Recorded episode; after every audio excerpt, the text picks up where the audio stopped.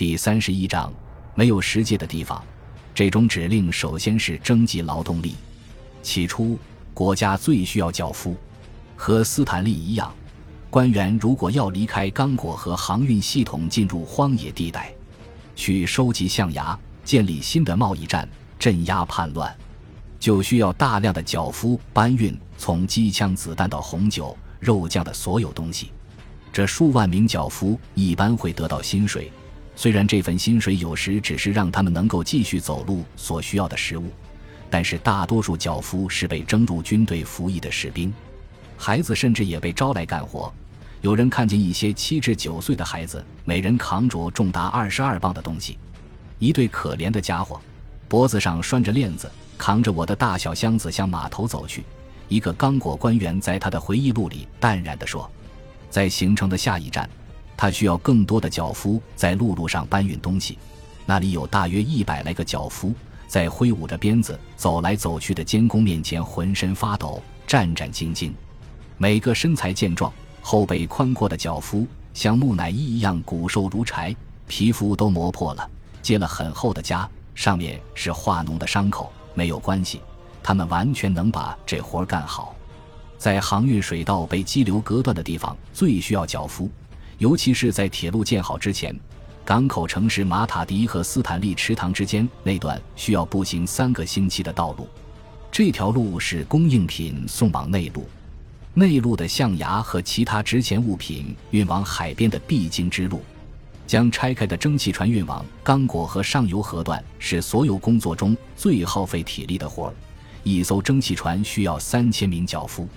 下面是比利时参议员埃德蒙·皮卡德描述1896年他在大激流附近的路上看到的一对脚夫。我一路上见到的脚夫越来越多，身体黝黑，表情痛苦，身上只有腰部一块脏得可怕的布遮体，头发卷曲，没有帽子，扛着重物、箱子、包裹、象牙、大桶。大多数人面带病容，身上的重荷再加上劳累和饥饿。每顿饭是一把稻米和一些发臭的鱼干，让他们一个个无精打采。他们好可怜，就像是支撑房梁的人肉柱子，用猴子般的细腿扛着牛马的重担。他们形容憔悴，因为要全力让自己保持平衡，加上过度疲惫产生的恍惚感，他们大睁着的眼睛呆滞而无神。这样来回往返的脚夫有数千人。拥有全副武装的军队的国家可以命令他们做事，作为他们先前主人的酋长可以将他们送给别人，可以侵吞他们的薪水。这些脚夫弯曲着双腿向前小跑着，他们肚子前倾，抬起一只胳膊扶着肩上扛着的重物，另一只手倚靠在一个很长的拐杖上，身上满是尘土和汗水。他们就像昆虫一样，一对对散布于高山峡谷间的小路上。做着传说中西西弗斯做的艰苦劳役，他们不是因为长途奔波劳累倒闭路上，就是在回到家里之后，因工作过度累死在村子里。被迫长途搬运重物的脚夫死亡率尤其高。一八九一年，地区长官保罗·勒马里内尔招募了三百名脚夫，强迫他们步行扛运物资到六百英里之外的地方去修建新哨所。这三百名脚夫一个也没有回来。虔诚的天主教教徒和君主制的拥护者斯坦尼斯拉斯·勒弗朗是一位比利时的检察官，他曾经在刚果做地方治安官。一天清晨，住在利奥波德维尔的他听到很多孩子在拼命哭叫，于是勒弗朗开始寻找这些叫声的来源。他发现大约三十个小孩子，有几个只有七八岁大，所有人排成一队等着受罚。他们惊恐万分地看着他们的同伴被人鞭打，因为身上的剧痛，被打的人大多数吓得要命，不住地乱踢。监工只得命人按住他们手脚，将他们提起来，让他们身体悬空。每个孩子身上挨了二十五鞭子。后来，勒夫朗得知，这些孩子之所以挨打，是因为前一天晚上有几个孩子在一个白人男子面前大声笑。那位白人命人将城里所有做仆人的男孩每人抽五十鞭子，剩下的部分定在第二天早晨的六点钟执行。勒弗朗设法让他终止了。但他也被告知不能再进行这种抗议，因为抗议会扰乱纪律。勒弗朗看到的是利奥波德治下的刚果使用的最重要的一种工具，在当地人的眼里，它和蒸汽船、来福枪一样，很快就和白人的统治密切联系起来。这种工具被称为 Chicot，用太阳下晾干的生和马皮裁剪出的边缘锋利的硬皮做成的形状如螺旋拔色器的鞭子。Chicot 一般用来抽打犯人裸露的臀部，这种鞭子抽下去。会留下永久性伤疤，抽二十五下就会让人失去知觉，一百下或一百下以上，这种惩罚并不罕见，往往会置人于死地。勒弗朗后来又目睹了很多 c h i c o 鞭刑，虽然他在比利时出版的小册子和在报纸上发表的文章里描述了 Chicot 鞭刑，但是没有在读者中引起较大反响。该打谁，由基站的负责人说了算。即将被打的人浑身颤抖，脸色苍白地趴在地上。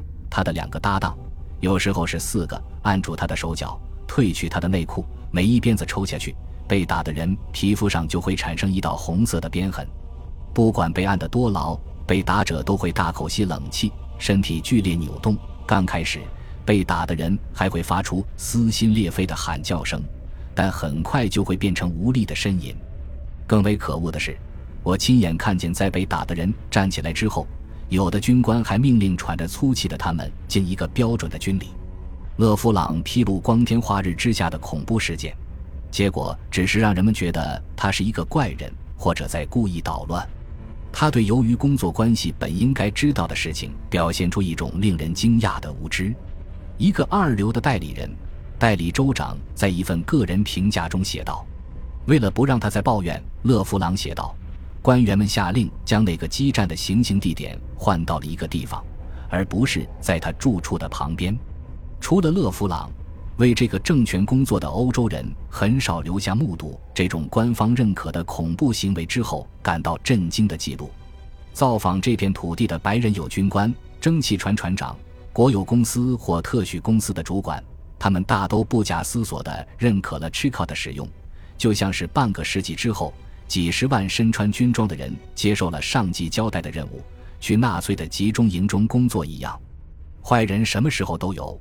普里莫莱维在回忆他当年在奥斯维辛集中营的经历时说：“但是这种人数量很少，无法造成真正的危险。更为危险的是，国家公务人员开始相信并不带任何问题的执行命令。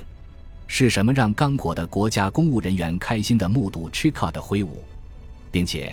如我们亲眼所见，还用其他方式折磨和杀害非洲人。